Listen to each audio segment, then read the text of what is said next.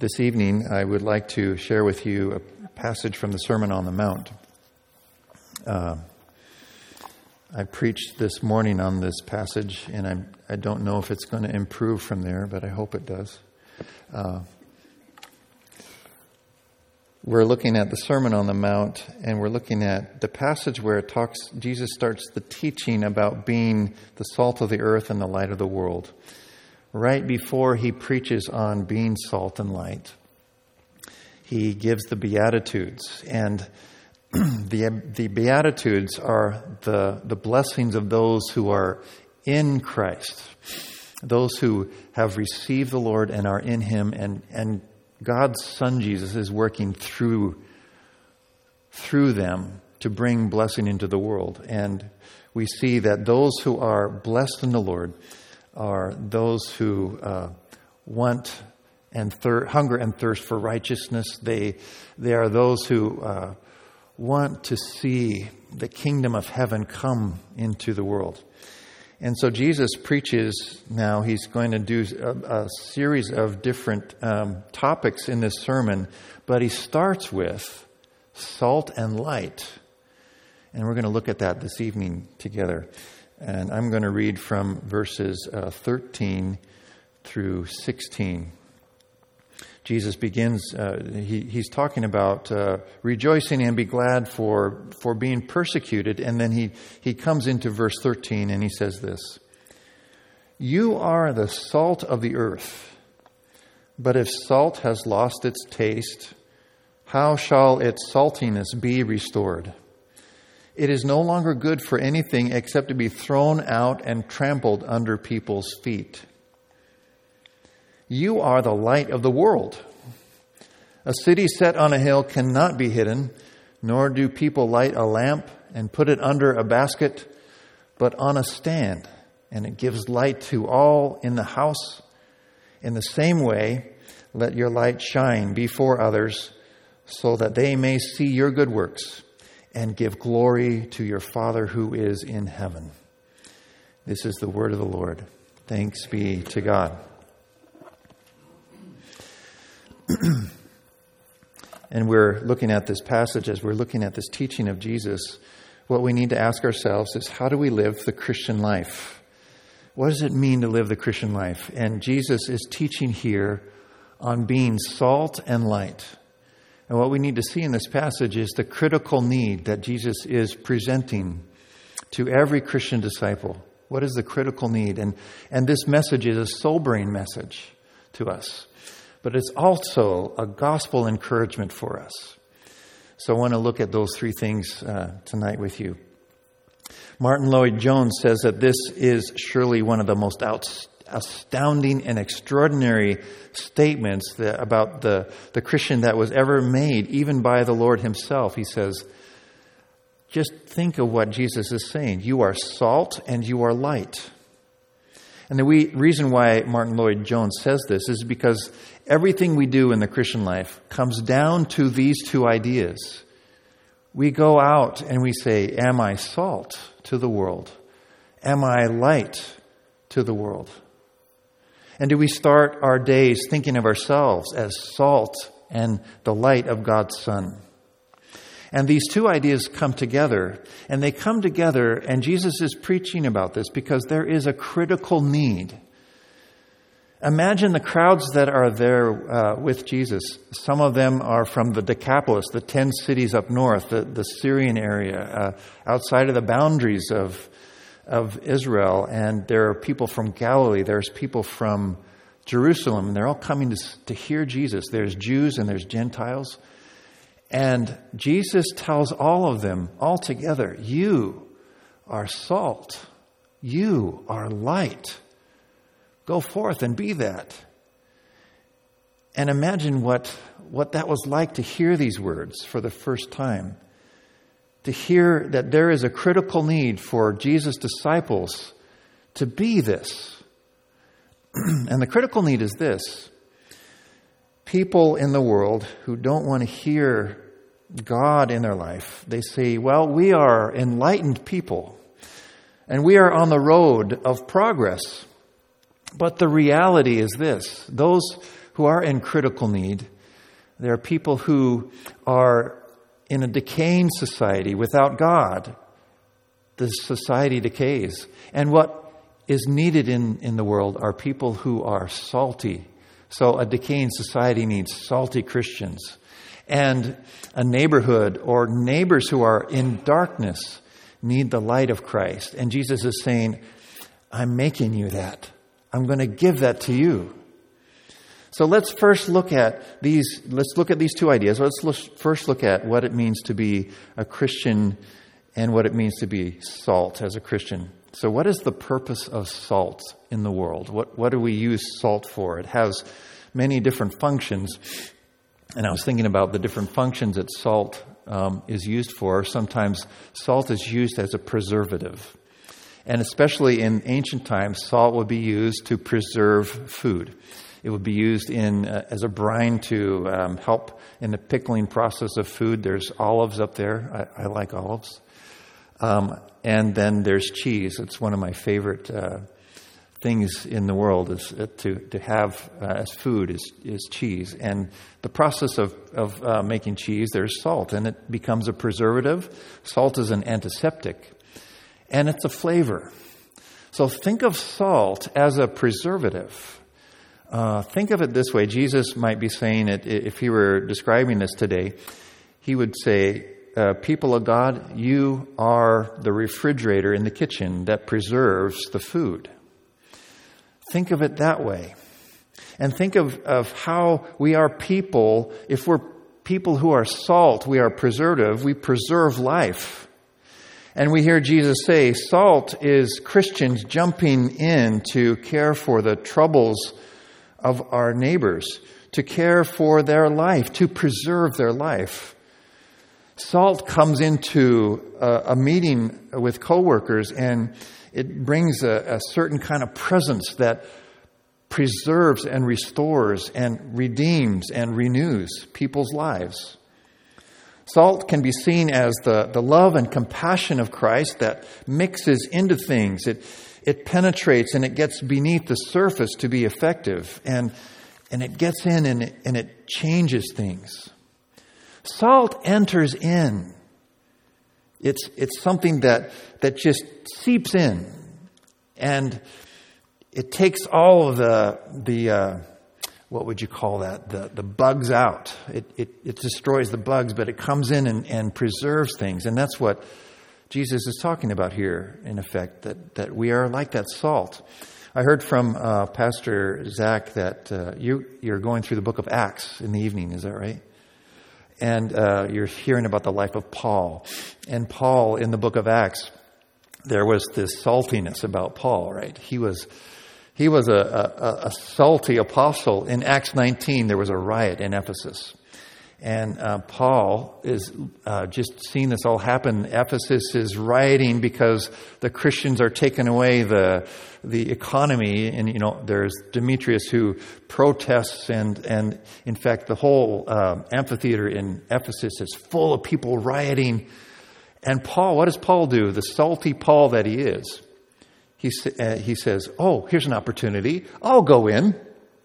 I'll go to those people and I'll give them the gospel. I'll become the, the salt that they need to, to hear the word of God. And, and, and he, what he's hoping to do is to preserve their life, to, to change their life, to restore it and redeem them. And, and he's, he's going to do whatever it takes. And, and that's, that's the kind of salt that we are. Are, are we like that salt?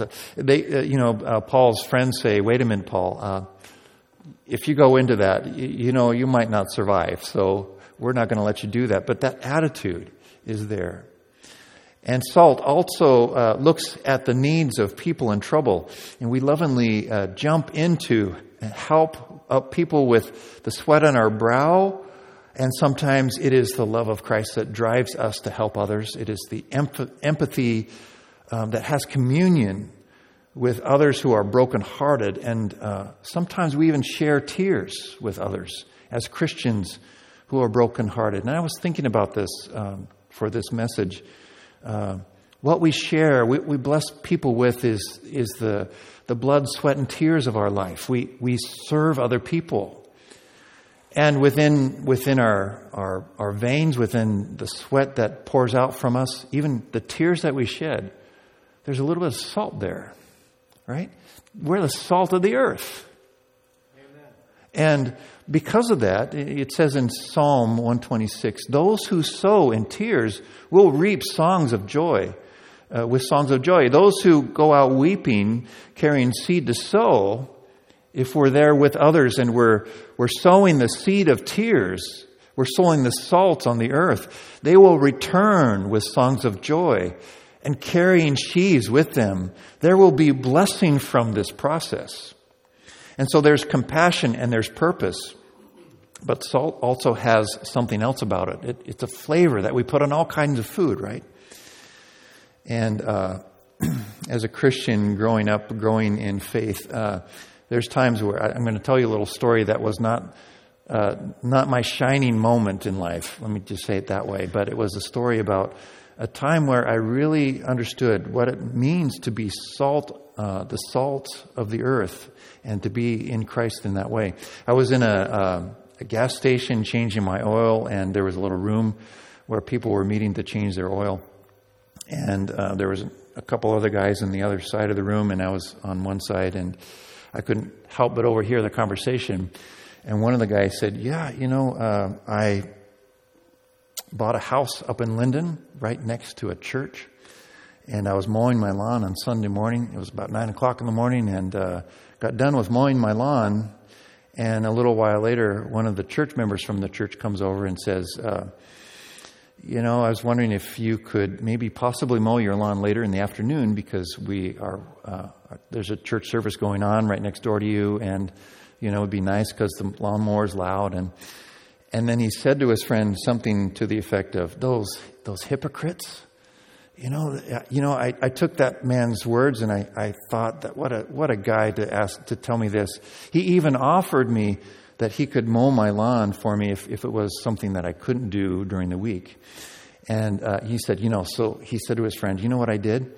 The next Sunday morning, it was nine o'clock, and I turned my lawnmower on, and I turned it on real slow.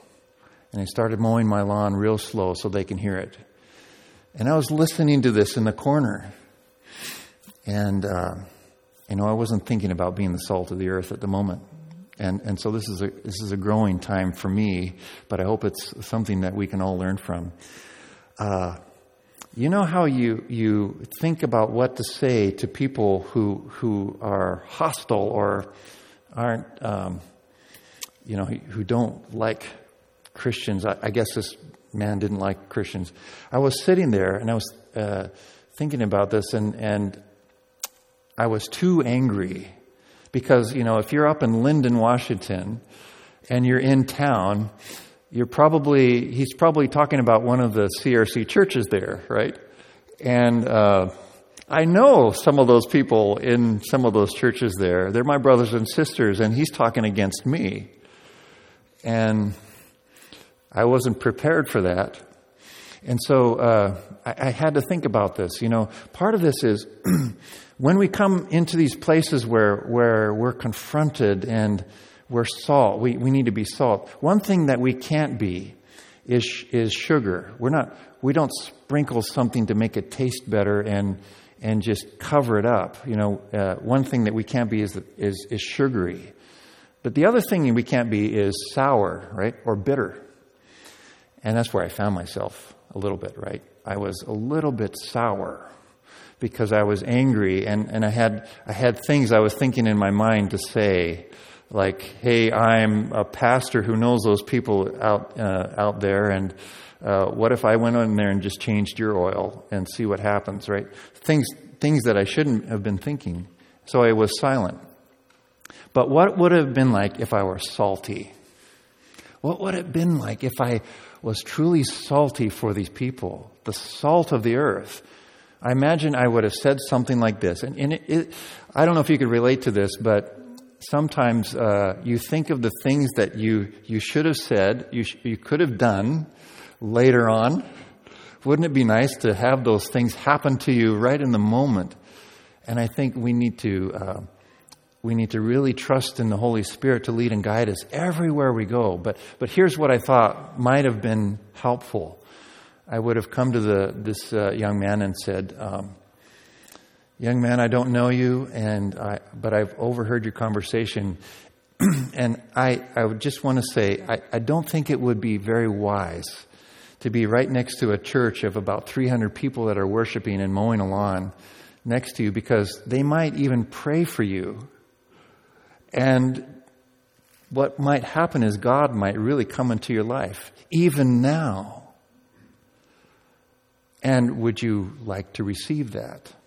You know, something like that, that comes in in an inviting way. You know what that is? That's salt. The salt that's sprinkled in, it gives the little zest of saying what needs to be said. It speaks the truth in love, right? And that's what we need to be. We need to be this, this salt that is savory, not sugary or not, not sour. But uh, this needs to be the salt that we have for our friends, even within the congregation, or our families, or our, our kids, or our neighbors, our coworkers. This is the salt that we need to be. But let's look at the light as well to understand what Jesus is describing here. He's also describing us as light light that uh, comes into the world. And we are the light of Christ. We, we share that light. We, we hope that people can see Jesus through that light. How does this light work? One thing that Jesus says here is don't hide the light. John Stott says if you don't hide a lamp under a, uh, an inverted bowl, you put it on a stand, and there's no excuse for secret discipleship. A city on a hill cannot be hidden, as Jesus says, and all this is possible only because Christ is the light of the world. Until he has illuminated us, we can never shine. And with his reflected light, the imperative of shining is based on the indicative of being lit up by him then people will see our good deeds and praise not us, but our Heavenly Father, who is the source of the light they see reflected. So we can't hide the light, but we also sometimes, uh, this happens, we, we can blind others with a light that, that comes. Uh, I think of this as oncoming traffic when you're going, when you're driving at night and you're on the highway and there's oncoming traffic and you see the lights coming and sometimes they're in a distance. I remember times where it was there's cars in the distance, and as I was looking at them, the lights were really bright. They were shining brightly, and I was looking, and I, I, I flashed my lights a little bit to say, you know, your your your brights are on. But then they actually did put their brights on, and it was even more blinding, right? Those kinds of new cars that have this, and and what I'm saying is, we're not that kind of light that comes in and blinds people's lives. But we're a kind of light that comes in so that other people can see who Jesus is. That's the kind of light that we are. It's not about us. We don't hide it. We don't blind other people with it, but we share it. And so, how does that work? What happens when that light comes into other people's lives? Um, I don't know if you know this, this painting. This is a painting from 15th century by a man named George de la Tour. And he's painting this picture of Mary Magdalene. And this painting is called The Repentant Mary. And the metaphor of this painting is light. Latour painted lots of pictures of light. And this painting is about Mary seeing who she is and seeing who the Lord is and coming and turning her life around. And Jesus comes into her life as the light. Now, if you look at this picture closely, you could see that this little object, she, she has her hands on this object, like so. And this object is a, um, it's a skull, right? And that represents death.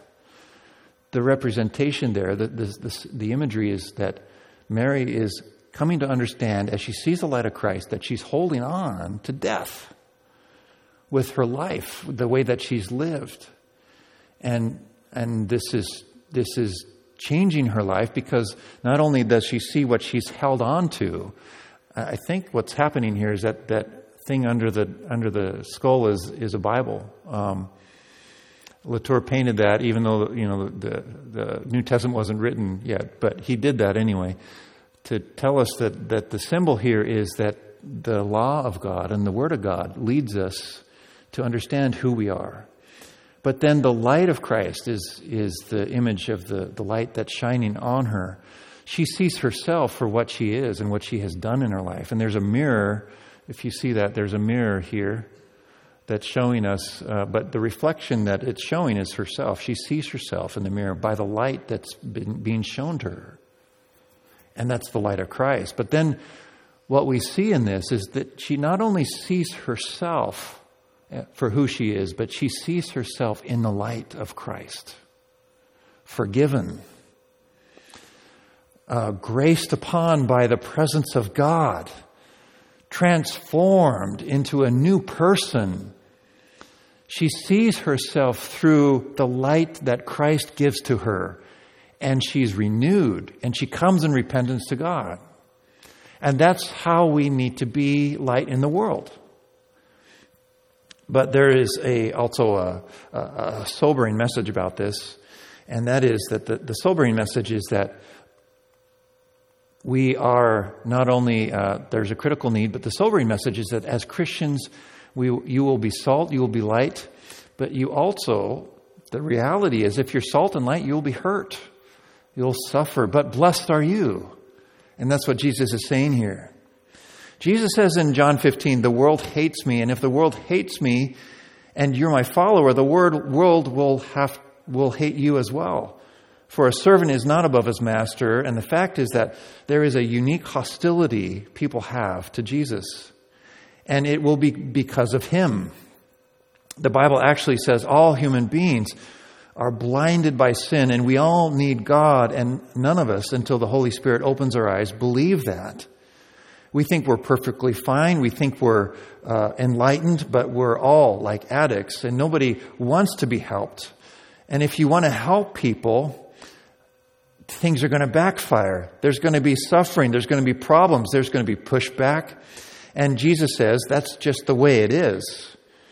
We are salt and we are light, and we will be treated like Jesus was treated. And uh, Tim Keller puts it this way if your reputation is hurt by being salt and light, first of all, it's going to cost you. It's going to cost you your time and your money and your name, maybe sometimes your reputation. And we will be hurt by this. But this is to happen. But um, what happens in this? Is that you wonder, okay, so how are we going to handle this? Is a sobering message from Jesus, right? But what is the gospel encouragement for us? It's this Christ Jesus, even though he was equal with the Father, made himself of no reputation. He, he suffered. He had glory and honor, but he, he, he left that so that he would become one who is ashamed and, and humiliated and, and persecuted.